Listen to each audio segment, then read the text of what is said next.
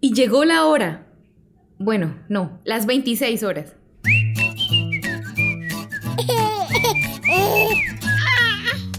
Hola, bienvenidos a Mamá Ríe, Mamá Llora, una mamá real 24/7. Hoy les voy a hablar de esas 26 horas de mi parto, porque sí, mi parto duró más de 26 horas, poco más de 26 horas. Entonces pónganse cómodos, se vienen minutos de risa, llanto, desesperación. Si estás muy sensible, mamita, o no quieres mi realidad y mis detalles, mis cosas específicas, porfa pasa a otro podcast y este lo escuchas un día que estés más valiente o de mejor ánimo. Seré muy precisa en esta historia. Quienes me conocen saben que hablo bastante, así que prepárense. Hola a todas nuestras oyentes y a los papás que también nos escuchan. Les damos una cordial bienvenida a este episodio de nuestro podcast. Efectivamente, mi esposa quiere contar la historia de cómo fue su labor de parto que duró 26 horas. Pues ella quería hasta el último momento eh, un parto vaginal. Desafortunadamente y después de esas 26 horas, les adelanto el final, Abigail nació con parto por cesárea te cedo la palabra, sino sin antes decirles, acompáñenos a, oír esta triste historia.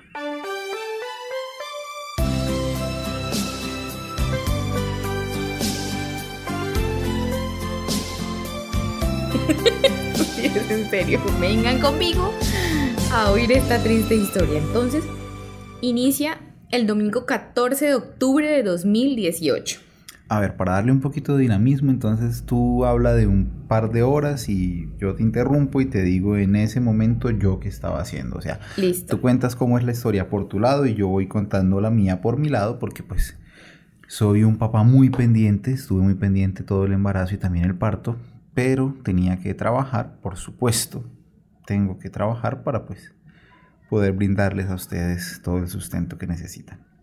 Listo, entonces eh, retomamos en ese domingo 14 de octubre. Yo debía asistir a un control por urgencias como de costumbre, los venía teniendo mm, hacía más o menos dos semanas, debido a que se me hincharon las piernas mm, y apareció una proteína en la orina, entonces eh, no era nada grave, pero por prevención, nuevamente, vuelve y juega.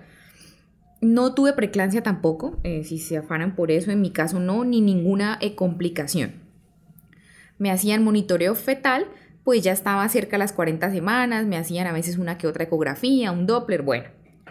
Ahí estaba yo con mi querido esposo, como de costumbre, ingresando antes de las 9 de la mañana. Recuerdo que nos fuimos o a eso de las 9. Eh, saludamos sonrientes al vigilante. Yo con mi sonrisa gigante, cual eh, cliente VIP. ya éramos muy conocidos en esa entrada. Sí, es que tenemos que ir un día sí, un día no. Un día sí, un día no. Un día sí, un día no. O a veces dos no íbamos. Si nos iba bien, pasábamos dos días sin ir. Como siempre, tranquilos al piso, eh, pues de la recepción nos dan paso al, piso, al ingreso de maternas. Y todo, todo parecía indicar que sencillamente me hacían el control, el chequeo, tomaba más o menos una hora normalmente y salíamos, porque pues yo sentía que bebé no nacía ese día, Daniel también, o sea, estábamos seguros que el domingo no iba a pasar nada. Muy tranquilos, muy sonrientes ingreso a la sección de mamitas, me toman la atención, empiezan con el monitoreo, llega la enfermera jefe, preguntas de rutina, en fin, eh, esas tomitas de, de tensión o para medir la presión arterial se hacía más o menos cada 30 minutos entre una y otra, entonces yo salía, esperaba, incluso comimos con Daniel en la cafetería. Ahí nos da más o menos las 12 del mediodía, 11 y media. Seguía tranquila, no, no me van a dejar internada, no nos dan hoy eh, más nada que hacer, salimos. Pero, pero, pues todo cambia, ¿no? Entonces, hasta esa hora, más o menos las 11 y 30 de la mañana, yo estaba segura que Dani se iba a trabajar, yo me venía para la casa, almorzábamos y, y todo tranquilo. Sí, a ver, es que para mí fue un fin de semana bastante ajetreado. Por ejemplo, el sábado anterior... ¿Tuviste boda? Tuve una boda. O sea, la noche anterior tuve una boda. Ese domingo, ese día, tenía una sesión preboda en la tarde. O sea... Perdón, para quienes no saben, somos fotógrafos de bodas. Sí, ya habíamos hablado en un podcast anterior, en un episodio anterior, pero si acaban de llegar, somos fotógrafos de bodas en la ciudad de Bucaramanga. Si les da curiosidad ver nuestro trabajo, nos encuentran en Instagram como Starcorp Films, arroba S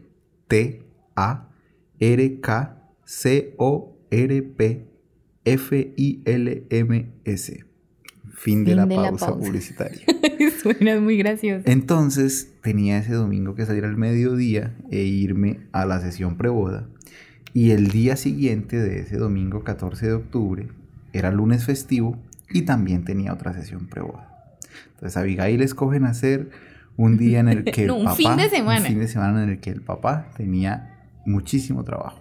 Pero como les comento, pues ella estaba eh, bien, o sea, cumplía yo la semana 40 el día jueves 18 de octubre. Y aún así, las mamitas que no sepan o las que lo saben, pues se puede llegar casi que hasta la semana 41. Con monitoreos constantes, eso sí, eso sí me lo advirtieron a mí. Entonces un bebecito no es que se pasó de término porque tiene 40.2 semanas, no, puede llegar hasta la 41 y puede ser un bebé sano y fuerte. Entonces digamos que sentíamos que Abigail tenía al menos una semana más de chance. Pero pues justo antecitos de las 12 del mediodía, la ginecóloga me dice, Ruth, la dejo acá, eh, se queda, no le autorizo salida, porque primero no estoy tranquila viendo la hinchada, dilatando y con la toma de tensión al límite de lo permitido. O sea, mis últimas dos tomas sí estaban un poquito más altas de lo que ellos esperaban. Eh, aquí hago como una pequeña pausa, amor no es lo que normalmente digan que está bien en un ser humano. No, las embarazaditas a veces se nos permiten, a las embarazadas, ciertos rangos más altos. O se nos permiten ciertos números más altos de lo normal, como por ejemplo el examen de tiroides. Entonces, pues yo traté de asesorarme bien, de preguntar por qué. Ustedes hagan lo mismo, ¿sí? Mamá, si están embarazaditas. Si algún número no les concuerda con lo que Internet dice que es lo normal, entonces háblenlo con su ginecólogo. En mi caso, eso me tranquilizaba, ¿no? A mi esposo y a mí, porque nos decían, un ejemplo, algo salió 4.1, no, pero es que después de 3.9 es gravísimo, no, porque estás embarazada y hay hormonas que alteran eso y pasado el embarazo vuelve a la normalidad y no está afectando al bebé, entonces... En este caso, ella sí ya sentía que estaba como al límite de lo que se podía permitir en un, en un embarazo de casi 40 semanas. Y como en un examen anterior les comenté al principio, en la orina salió una proteína algo riesgosa, pues ella dijo, también vamos a curarnos en salud. Entonces dijo, prefiero que se quede. Yo hice caso. Eh, yo respeto y obedezco en la mayoría de los casos a los profesionales de la salud. Repito, ¿no? En la mayoría de los casos. A ver, cuéntanos, ¿en qué casos no obedeces ni respetas a un profesional de la salud? Por ejemplo, cuando me apliqué la anolina en los pezones y el ginecólogo me había dicho que no porque en ese caso, pues tú y yo teníamos la certeza de que ese ginecólogo no estaba enterado, no estaba actualizado o no sabía qué era la anolina. Simplemente ese, ese especialista o ese profesional de la salud ignoraba lo que era y asumió que era algo malo, ¿cierto?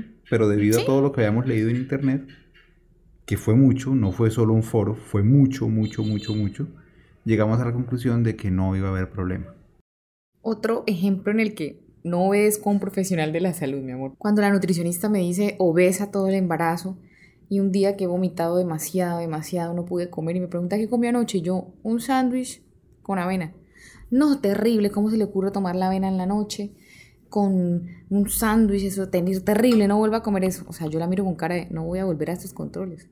Bueno, entonces, ¿ves? Son, son ocasiones en las que no hago caso, lo sí, siento. Tienes razón. Y no les estamos aconsejando a quienes escuchan este podcast que desobedezcan las instrucciones de los profesionales de la salud. Solamente tenemos que decir que pues consideramos que tenemos un criterio lo suficientemente amplio y tenemos un contexto cultural lo suficientemente amplio como para poder interpretar que un profesional se está equivocando y en este caso, por ejemplo, la nutricionista estaba totalmente desfasada. Era una señora muy mayor. No es que las señoras mayores estén desfasadas, no, solamente digo, era una señora muy mayor y su consulta fue ridícula. O sea, ella como nutricionista te preguntó qué habías comido la noche anterior y creyó, o sea, con base en eso asumió que todas las noches de tu vida tú comías eso. Asumió que esa era tu dieta eh, constante y permanente. Y nosotros decidimos que esa persona estaba equivocada. No vayan ustedes a hacer lo mismo. Eh, no vayan a pensar que un profesional se equivoca simplemente porque sí. Eh, Pero nosotros usamos el raciocinio, ¿no? O sea, somos personas con un sentido común. Sí, se trata de sentido común. Se trata de, eso es. Y si sentimos que una decisión está eh, en lo correcto, que tiene bases y fundamento, pues la tomamos. Por el contrario. Cuando son erradas, pues también agachamos la cabeza y lo admitimos. Bueno, el punto es que ese día yo decidí hacer caso, o sea, yo dije, bueno, Ruth, no venía para quedarse, pero la ginecóloga dice que sí, la enfermera, los exámenes, aquí, allá, listo, quedémonos.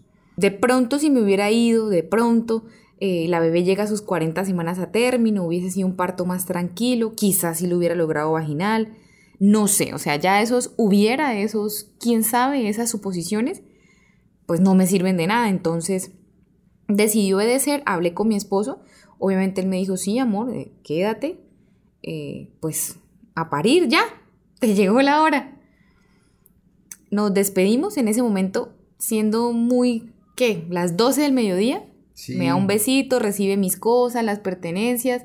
A mí me ponen esa pata, esa bata horrible, eh, indigna, diminuta, chiquita, que no cierra, que me dejó al aire las nalgas, con aire acondicionado en menos un grado.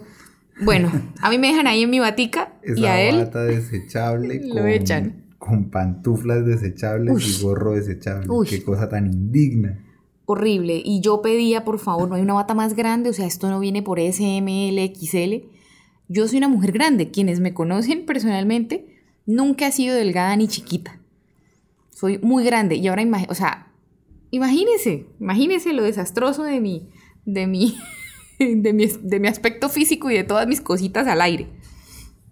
Entonces nos despedimos, yo pues lloré un poquito, yo estaba motivada pero ansiosa, con muchas emociones juntas. Pero pues ya, listo a lo que íbamos, entonces fue una lagrimita, me abrazó, siempre palabras de ánimo, palabras bonitas y entró a la sala de parto. Yo me fui sabiendo que ese día no iban a ser Abigail. O sea, ese domingo me fui a la sesión preboda tranquilo, sabiendo que iba a volver a las 7 de la noche más o menos y Abigail no había nacido aún. Te iba a volver a ver, te iba a saludar, te iba a preguntar cómo estabas, pero Abigail todavía seguía en su barriguita. Listo, entonces por mi lado eh, me ingresan a la sala de parto, que mamita si no lo sabes o, bueno, las que lo saben, a mí me tocó una sala larguísima, era más o menos con 9, 10 camas ingresa a hacerme como una entrevista a la enfermera jefe, la doctora de turno, me reciben, me canalizan a las 12 y 30 del mediodía e inician con oxitocina. Eh, la oxitocina es un medicamento que pues ayuda, ¿no? Nos acelera en el momento del parto cuando deseamos parto vaginal para poder dilatar y que nazca el bebé. Mm, empezamos oxitocina a 120, así, así se dice. Porque me preguntan que si deseo, pues obviamente parto vaginal o por cesárea, y yo digo, no, díganme ustedes, ¿qué me sugieren? No, no, nosotros la vemos bien, fuerte, pelvis buena, aquí, allá. Entonces, como me dan un buen, ¿cómo se dice? Es un buen diagnóstico, mi amor, bueno, una buena señal. Sí, como un buen parte. Entonces yo quedo tranquila y digo, listo, intentémoslo, es con toda mi confianza, con todas las ganas. Eh, les aclaro aquí por qué no quería la cesárea. Me daba pánico la inyección en la columna. Aquí en Colombia, y supongo que en muchos países también es así, es en la columna la epidural. Me aterraba. O sea, yo no quise ver. Y de hecho fue de lo que no leí. Ahí les digo en, el mismo temor que sentía, el susto, el pánico, no sé, el desagrado, lo que no deseaba, no leí sobre cesáreas, no vi videos, no leí sobre epidural, o sea, nada, en eso sí yo iba súper cruda, súper cruda. Yo había hecho todos mis ejercicios, pero para pujar la respiración, en fin. De pronto porque tú ya habías dado por sentado el hecho de que ibas a tener un parto vaginal. O sea, tú ya te programaste porque tú lo querías y asumiste que ibas a tener tu parto vaginal, entonces descartaste cualquier otra información solo por ese hecho, ¿verdad? Sí, y fue un error. Debo admitirlo y no me da pena. me das como algo de pesar, también sentí rabia. Fue un error porque pues no, mamás, no somos quienes mandan en eso siempre. O sea, tú puedes tener la mejor actitud, las mejores ganas, la mejor instrucción, pero si el cuerpo no responde? Pues, ¿qué le vamos a hacer, no? O porque también estuve desinformada quizá en otras cosas, no sé, no sé, pero sí me había cerrado mucho a, lo de la cesárea. Eh, resulta que cuando me canalizan y me ponen en la camilla, me acuestan y me prohíben siquiera pararme a orinar. O sea, yo tenía que orinar en una tacita que aquí en Colombia se llama pato. O sea, yo siento que las clínicas no están bien con eso. En eso sí están muy atrasadas porque eh, yo no corría, no corría ningún peligro. O sea, ni mi bebé, no estábamos en riesgo. Me, me habría gustado, no sé, caminar, estirar las piernas, hacer cunclillas, agacharme, moverme, tener algo más de libertad. Pero en fin, Así es lo que vivimos aquí en Colombia con un seguro pago, les repito, normal. O sea, yo no tenía asistencia VIP, ni dula, ni partera en casa, no. En una clínica convencional. Excelentes profesionales, eso sí, lo digo, me atendieron personas maravillosas. Estuve muy consentida, pero, pero en ese aspecto sí siento que fue muy duro, muy duro, muy duro. ¿Qué les puedo decir? Hablar de las primeras 12 horas de espera, pues creo que fueron, no sé si las más difíciles o por ser las primeras, pues no sabía qué iba a pasar. Mm, me dicen que con la oxitocina podía dilatar más o menos un centímetro por hora. Entonces yo me emocioné porque si ya iban dos, pues solo me faltaban ocho. Pero al ver que pasa y pasa el tiempo y nada, o sea, ya eran las ocho de la noche, por ejemplo, y dejaron entrar a mi mamá. Como mi esposo no estaba, permiten que esté una persona afuera. Esa es otra cosa. Aquí no entra toda la familia, cual película o telenovela extranjera, no. Aquí solo se permite un familiar por mamita. En, y no en la sala de parto, en el área de maternas. O sea, en este caso era creo que el segundo o tercer piso. Entonces afuera hay una salita con sillitas ahí. Eh, Dani hizo cambio con mi mami, por así decirlo, porque él tenía que llegar a dormir y estar listo para lo que se necesitara el otro día. Entonces mi mamá me acompañó a comer, me bañaron, era una dieta líquida. Me despedí de ella, me acuerdo que las dos como contentas, asustadas, ella me miraba, como que, ay, soy hija única, vuelvo y repito por si no les había contado, eh, o para quienes no, no lo saben, soy hija única, entonces ella era como que con esa mirada de, ay, mi hija ya va a tener a mi nieta, y yo como, ay, mi mamita está aquí, queríamos llorar, pero no, las dos como muy fuertes, nos abrazamos, eh, entre contentas y asustadas. Yo creo que eso es lo que, lo que más sentí. Como qué felicidad, ya viene mi bebé. Ay, qué susto, Dios mío, ¿qué va a pasar? ¿Qué voy a hacer? Volví a la camilla y pues no pasaba de 3 centímetros de dilatación. Ya me habían revisado otras personas porque se cambió el turno, entonces me rompieron fuente con la mano. Eh, pues siento que eso tampoco estuvo bien, no sé, no debió ser así, pero quizá en su afán de ayudarme, no sé, ya yo dejé que eso pasara y la verdad no, bueno, no, no le di más vuelta a eso ni le, ni le di más mente, entonces me ayudan a romper fuente, me introdujeron media pastilla, ahorita no tengo claro el nombre, no sé si Daniel alcanza a buscar en, en Google, era una pastilla que ayuda a madurar el útero, esa es su función. Me ponen media, pero con la mano, o sea, el ginecólogo entra, pum, ven y te ayudo y yo siento que la mano me llega hasta la garganta. No sé, mamitas a las que ni siquiera eh, les duele o ni siquiera sienten una, un examen de estos, una revisión de estos, un tacto, un... Bueno, las que van a su cita con el ginecólogo y no pasa nada, a mí sí yo sentí, yo sentí tenaz las manos de hasta ese momento dos ginecólogos. Eh, si los papitos están fuera de contexto, sí es por la vagina. O sea, uno van y le miden, le abren, le ponen dedos, manos, aparatos. Eh, yo no lo disfruté ni poquito, no, o sea, no, no, no me sentía cómoda, pero bueno, se suponía que todo eso era para ayudarme a tener un parto vaginal. Las horas iban pasando, se me hacían cada vez así como más eternas, más largas, un silencio que me asustaba en la noche porque me decían, duerma, mamita, duerma. yo no era capaz. Eh, veía pasar otras mamitas que llegaban, estornudaban y nacían sus bebés. No les miento, vi parir más o menos a 12 mujeres eh, que ingresaban y pujaban de una vez o que ingresaban y esperaban unas 3, 4 horitas y salían. También algunas que ya iba programada la cesárea. El hecho es que yo escuchaba llantos, salían, entraban mamitas y yo seguía ahí, en mi espera.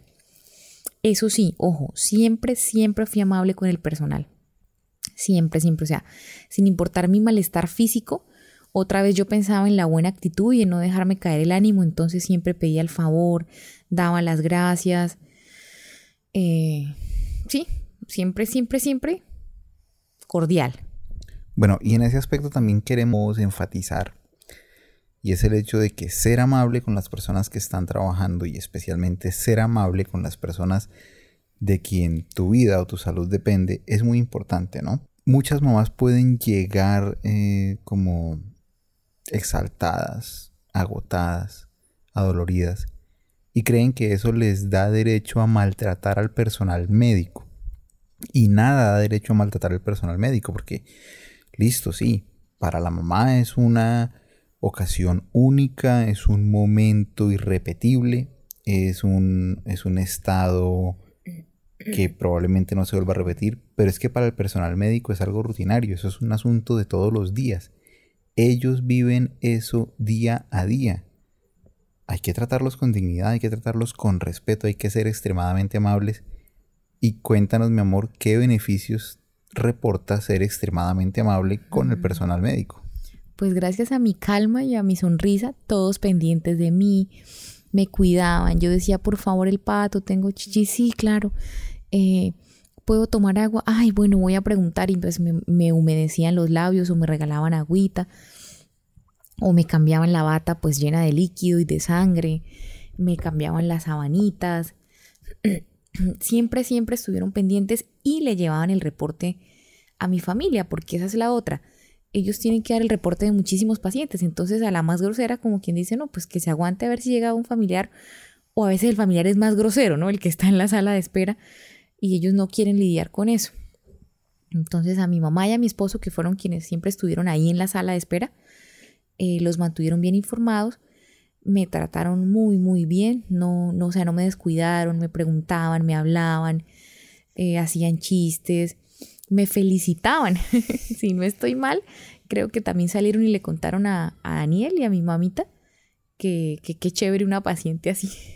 De hecho, sí, de hecho, sí, eh, porque en, un momento, en un punto, eh, pudimos estar mi suegra y yo adentro de la clínica. Coladitos, coladitos. Ella se coló, o sea, ella se dio sus mañas y sus formas y se terminó colando. Y la enfermera salió y nos dijo, ay, ustedes son los familiares de Rudelena. Ay, qué paciente tan bella, qué paciente tan linda. No, pacientes así es que queremos. Ojalá todas fueran así caramba, hay que facilitarle el trabajo a la gente en la medida de lo posible.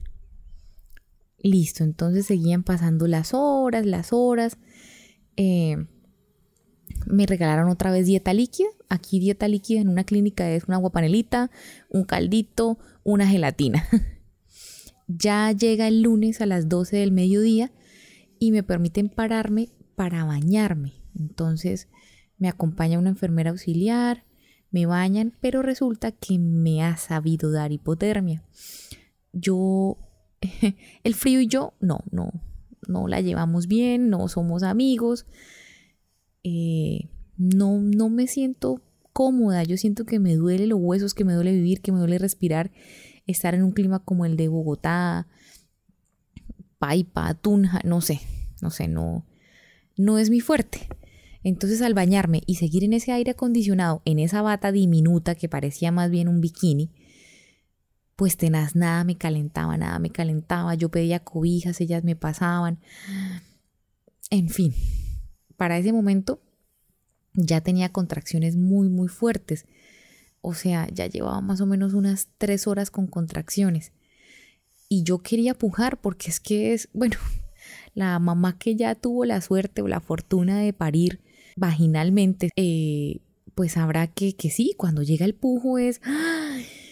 O sea, eso es tan intenso, tan intenso que uno necesita expulsar al bebé. Y pues yo no podía porque iban y me miraban, no, pero es que no ha dilatado, está en cuatro, mujer, o sea, va en cuatro centímetros.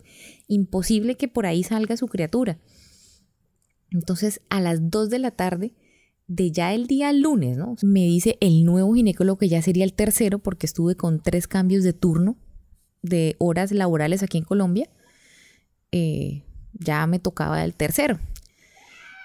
Y súper amable, eso sí, una belleza de ser humano, me dice, me dice Ruth, vamos a hacer una cesárea. O le tengo que poner ya mismo penicilina y proceder con otras cosas para evitar infecciones, porque usted ya lleva 12 horas con la fuente rota, no ha dilatado, ya le pusimos oxitocina en 150, llevaba varias horas así, yo no sabía que ya me lo habían subido. Entonces me dice él, tengo que dejarle claro que ya por nuestra cuenta lo que sugerimos es una cesárea. O sea, usted lo intentó, nosotros lo intentamos, pero no se pudo, mujer. Entonces, igual me preguntan, ¿no? ¿Qué quiere hacer? Y yo, pues, caramba. ¿Qué, o sea, ¿qué hace uno ante eso? Claro que sí, procedamos. Él me dice, sí, por favor, le voy a dar prioridad porque mire la hora.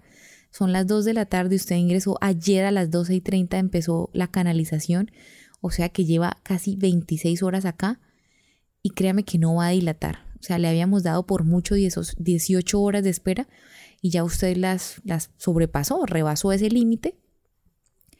Y si humanamente no lo vemos posible, pues mejor colabore. Colabore con la cesárea, ¿no? Daba a entender él y yo. Pues claro que sí, señor. Entonces llega ya una parte de, papeleo que sería llenar documentos. Me dicen, por favor, autorice la cirugía vamos a informarle a sus familiares, vamos a hacer nuevamente eh, como una encuesta, ¿no? Vuelven a preguntar alergias, medicamentos, cositas como de seguridad, ¿no? Porque ya yo pasaba a una cirugía y una cirugía mayor, ¿no, mi amor? Porque una cesárea no es cualquier cosa. No, es que una cesárea es una cirugía tremendamente invasiva, porque cortan siete capas, siete capas de tejido de tu cuerpo, extraen una vida y y además de una vida, extraen otro poco de cosas que pesan lo mismo que la vida. Entonces, una cesárea no es cualquier cosita, es algo muy invasivo. Pero todo lo hacemos por nuestros bebés, como la que tengo aquí al lado. O sea, me vieran. Comió su tetica, al escuchar hablar a papá y mamá, se duerme tranquila y podemos seguir trabajando, pero acostados. O sea, no les miento, acostados en la cama y bebé feliz. Entonces, eh, bueno, también me explican que yo había perdido sangre bastante, la verdad, en esa espera por después de romper fuente, de estar ahí quieta esperando, el líquido amniótico, querían evitar ya un sufrimiento fetal. Este es mi caso, mamitas. Ojo, no vayan a decir, es que Ruda aguantó 12 horas con la fuente rota, pues si yo la rompo me puedo esperar 8 horas en mi casa viendo televisión o vayan. No, no, yo estaba en una clínica con un monitoreo constante con especialistas a mi lado. Entonces, no, por favor, ese fue mi caso, pues pude esperar ese tiempo. Mamás, por favor, no hablen de esto como una experiencia a seguir o a aguantar, no, no, no. En este caso, todos los horarios y todas las pautas las deben establecer los ginecólogos que han seguido su caso o en su defecto el especialista en la salud de turno que las esté atendiendo. No tomen las 26 horas de trabajo de parto de mi esposa como un ejemplo a seguir y como consejo si les quiero decir no se enranchen eh, en una obsesión o en una preferencia personal que tengan.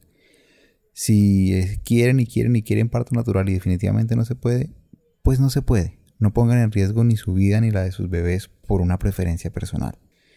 Si por el contrario quieren cesárea, quieren cesárea, quieren cesárea, pero el médico les recomienda que es mejor parto vaginal, pues parto vaginal. Hay que ceder, hay que pensar en la salud y la vida del bebé. me acuerda una mamita, me dice un día, igual solo hay dos opciones, ¿no? o pujar o que te rompan. Entonces, tranquila, por algún lado ha de salir esa criatura. En fin, eh, me, preparan para la cirugía, eh, me dan cierta prioridad, ¿no? Porque ya habían otras mamitas que sí estaban programadas pero más o menos esa de las 3 y 40, 3 y 50 de la tarde, yo ya estaba eh, en la sala, en el quirófano, no de parto natural, sino para cirugía, para una cesárea. y tenía más o menos a 10 personas al lado mío porque era una paciente ya famosa, ¿no? Con mis horas de espera y con las charlas que me había pegado con todos. En fin, todos pasaban y, ay, van a ser Abigail, porque pues yo les decía que mi bebé se llama Abigail. Entonces, ay, vamos a mirar, vamos a ver, ay, sí. Pusieron musiquita de fondo y toda la cosa, súper queridos. Yo pedí calamaro, pero había Juan Luis Guerra, entonces, súper queridos todos. Una no, una no, la anestesióloga, porque en este caso sí solo necesitamos una. Es que eran tantas enfermeras que me confundo a veces. La anestesióloga, una belleza, un amor, eh, debido al frío que tenía yo tan, tan fuerte de veras, se, se catalogó como hipotermia.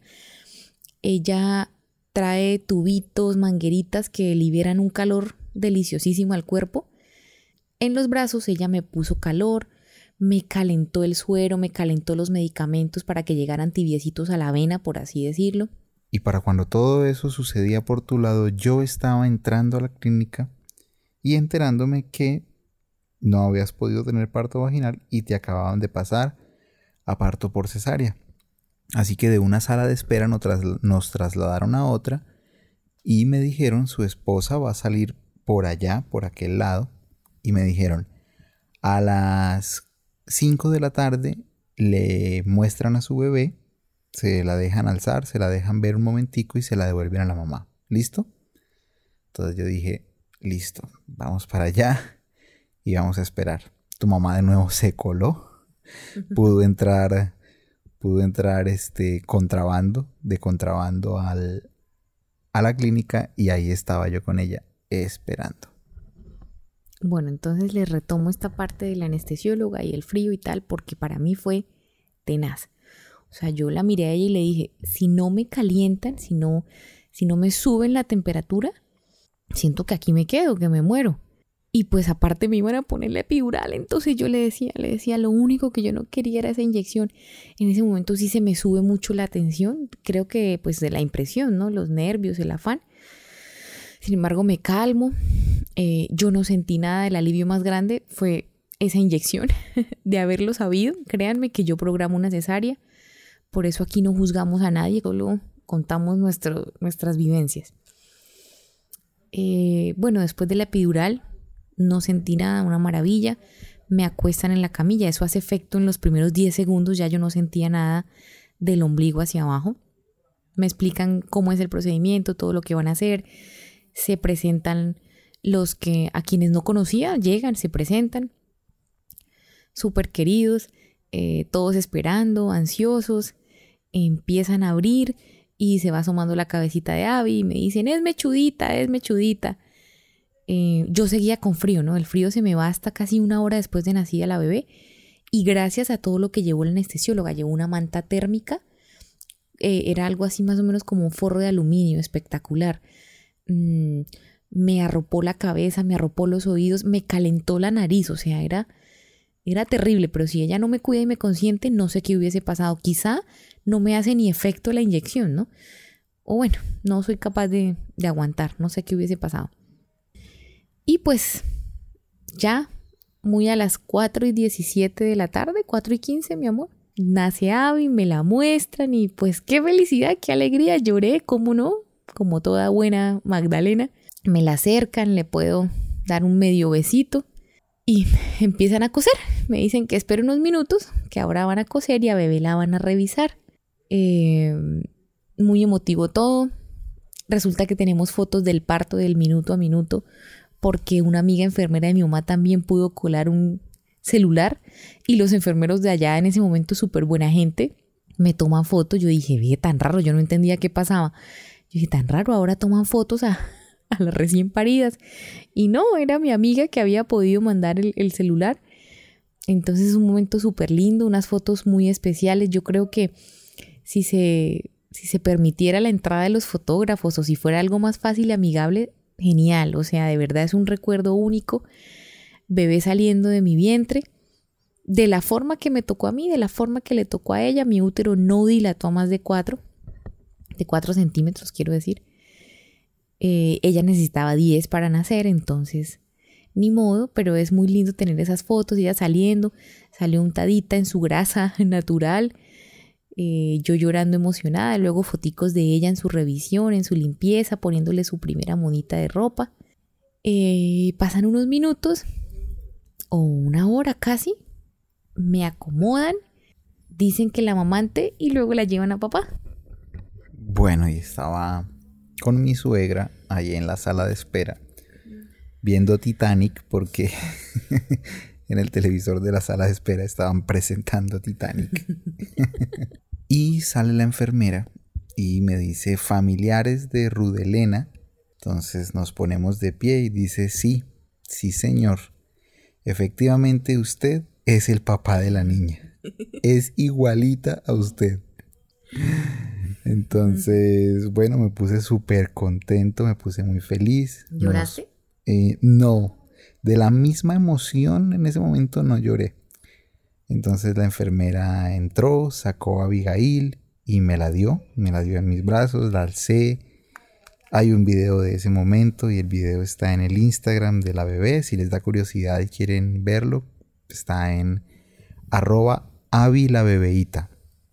Arroba avi la bebeíta. Todo pegado. Entonces alcé a la bebé, le hablé, la miré, ella me miró, Abigail tenía los ojos muy abiertos, ella me miró y nos vimos un rato y empezó... ¿Y ya eras papá? Y ya era papá. Bueno, yo era papá desde que sabía que estabas embarazada. Es cierto. Tuve a mi hija en mis brazos, eh, sacaba la lengüita, sacaba la lengüita, sacaba la lengüita como una lagartija. y por eso también le digo la lagartijita. Me miró, me miró, le hablé, se la pasé a mi suegra para que la alzara y nos la quitaron y te la llevaron a ti. Eh, sí, esa es otra cosa en que muchas madres de muchos países no están de acuerdo, porque dicen que bebé tan pronto sale de, la pancita, se debe poner en el pecho a mamar, ¿sí? a, iniciar su lactancia. Pues tampoco fue mi caso, eh, aunque el personal era muy amable, créanme que yo no me sentía como con fuerzas de decir, no, por favor déjenla o hagan esto o hagan aquello. La verdad yo confié en ese momento 100% en ellos, que estuviera sana, solo daba las gracias, o sea, yo decía gracias, gracias a todos, gracias, gracias Dios, muy amables, gracias. Entonces, pues, ¿qué se le va a hacer? Si cometí otro error, ni modo, así lo viví yo y así lo, lo, lo, lo sorteé, pues, la situación. Cuando me la ponen en la camilla ahora sí para amamantar, esta bebé se ha sabido agarrar del seno. Muy buen agarre según la enfermera. Mm, yo sentía cómo comía y comía y comía feliz y contenta.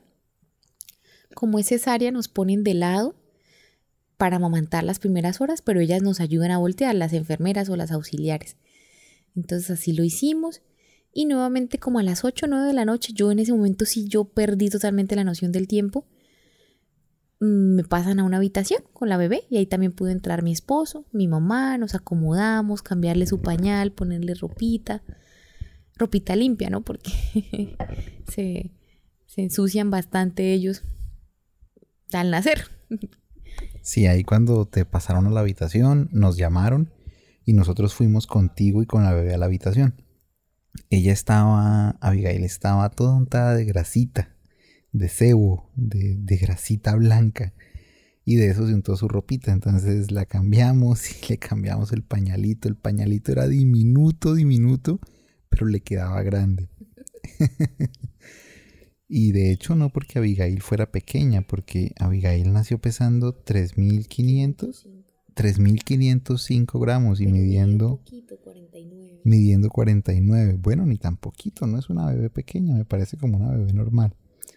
Y ahí estábamos contigo, tú estabas satisfecha y yo estaba muy contento, yo estaba feliz, feliz. Ese fue mi día de parir de 26 horas.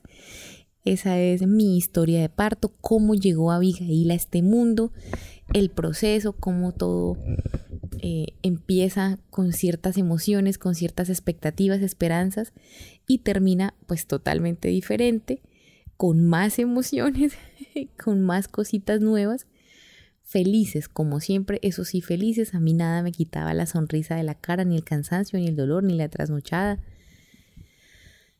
Y pasamos las primeras horas con Abby, fue maravilloso, fue muy lindo amamantarla esa noche. Ah, porque hacen salir de la habitación a mi esposo y a mi mamá. O sea, ellos solo me visitan un rato. Esa noche la asume, bueno, la asumí yo solita.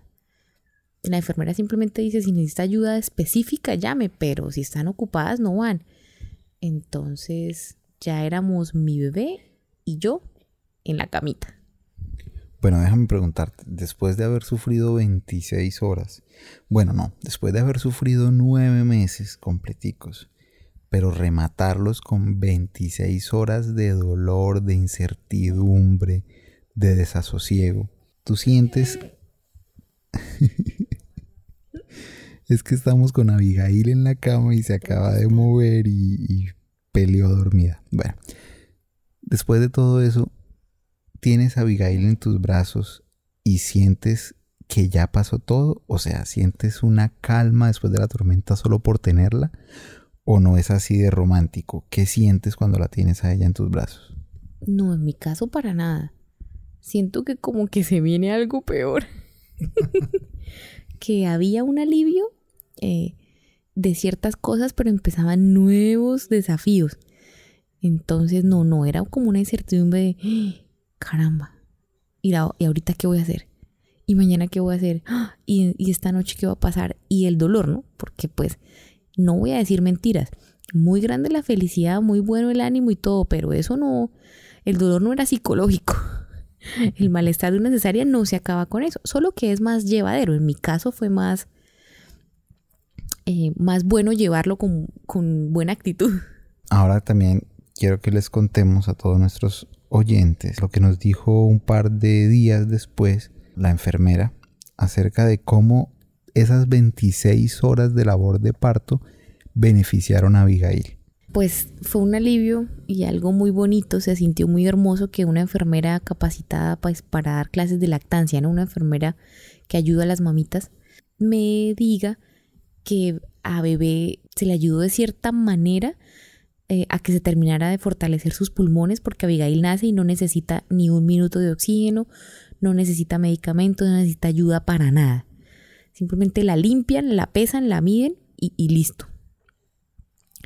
Que bebé se hizo más fuerte, que bebé junto conmigo trabajó esas 28 o 26 horas, las luchó conmigo cuando yo respiraba, cuando yo me calmaba, cuando le hablaba, cuando yo esperaba.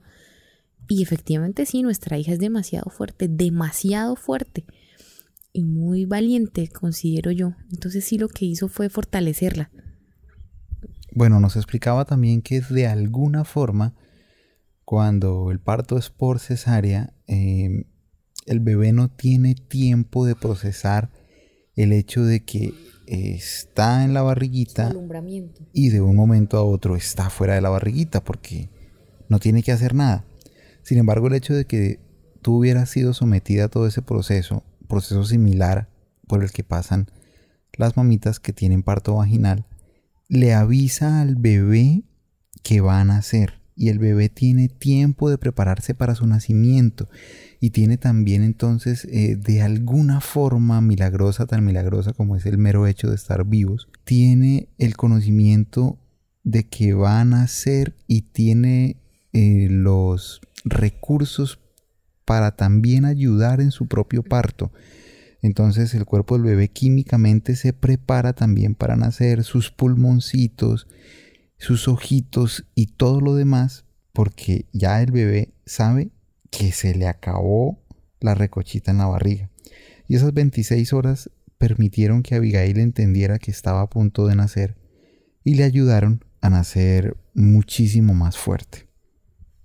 Eso no significa que, o bueno, no sé si lo signifique, no sé si quienes nacen por cesárea pues no tienen ese tiempo y eso les perjudica pues ya mi conocimiento no da para más. Hablar ya más de eso sería hablar mentiras. Yo creo que el resumen de todo este podcast, en, en mi caso, mamitas, papitos, amigos, es sepan que todo no es como uno quiere, pero que si uno tiene buena actitud, buen ánimo, salen bien las cosas porque fue mi caso. O sea, eso sí yo puedo decir, ¿no? Si yo lo viví, si yo lo soporté, si yo pude con mi salud tan débil y siendo yo como soy de delicada para todos los temas de físicos y de salud, pues ánimo mamitas, ánimo mamá que estás a punto de parir o que estás a unos meses de dar a luz, tú también puedes. O sea, ese es mi mensaje bonito de la noche, de la semana, de la vida. Puedes hacerlo con confianza en ti, con buenas personas, con buen ánimo. Qué rico, qué rico. Y si sientes que no puedes, pues llénate de valor, anímate, busca gente que te, que te motive. Porque sí, sí somos capaces, es cierto, fuimos creadas y fuimos hechas para dar a luz, para dar vida, para, para parir. Y si termina siendo parto vaginal o cesárea, al final, ¿qué más da? debe salir esa criatura y vamos a tener a esa, a esa vida hermosa en brazos. Habrá mamitas que en una hora lo solucionaron de, de qué maravilla. Habrá otras mamitas que pueden durar hasta ocho días internadas antes de, de dar a luz. Bueno, yo pienso que otro propósito importante de contar esta historia y compartirla en este episodio del podcast viene a ser que a mí, antes de pasar por algún proceso complejo o que yo sé que va a ser traumático, me gusta escuchar experiencias de otras personas. Me imagino que existe más gente como yo que quiere saber cómo es el proceso de dar a luz antes de llegar, como para saber a qué atenerse, como para saber cuál puede ser el peor escenario. Yo creo que tú viviste, mi amor, el peor escenario con final feliz, que es que Abigail nació viva y sana. Entonces ahí tienen ustedes, los, los curiosos, las mamás curiosas, el peor escenario de un parto en el que la bebé nace viva y sana y la mamá también queda viva. Ahí estuvo, se hacen a una idea, ya tienen una experiencia real y sin censura de cómo fue. Antes de despedirnos quiero compartirles que ya logramos agendar dos entrevistas importantes. Una es con una dermatóloga que se encuentra en Buenos Aires, Argentina.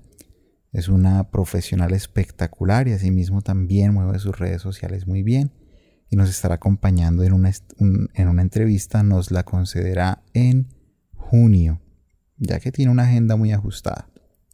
Y la otra profesional es una psicóloga especialista en salud, quien también nos acompañará. Ella se encuentra en la ciudad de Bucaramanga, igual que nosotros, y trataremos de hacerles a ellas dos preguntas muy interesantes para que nos saquen de la duda. Entonces esperen muy pronto en episodios de nuestros podcasts ese par de entrevistas. Por favor, escriban.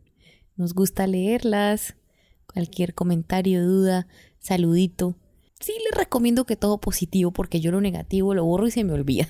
Entonces... No siendo más por hoy, nosotros nos despedimos deseándoles un feliz día, feliz tarde, feliz noche y desde mi corazón y especialmente feliz madrugada a todas las mamás que están amamantando ahorita mientras nos escuchan.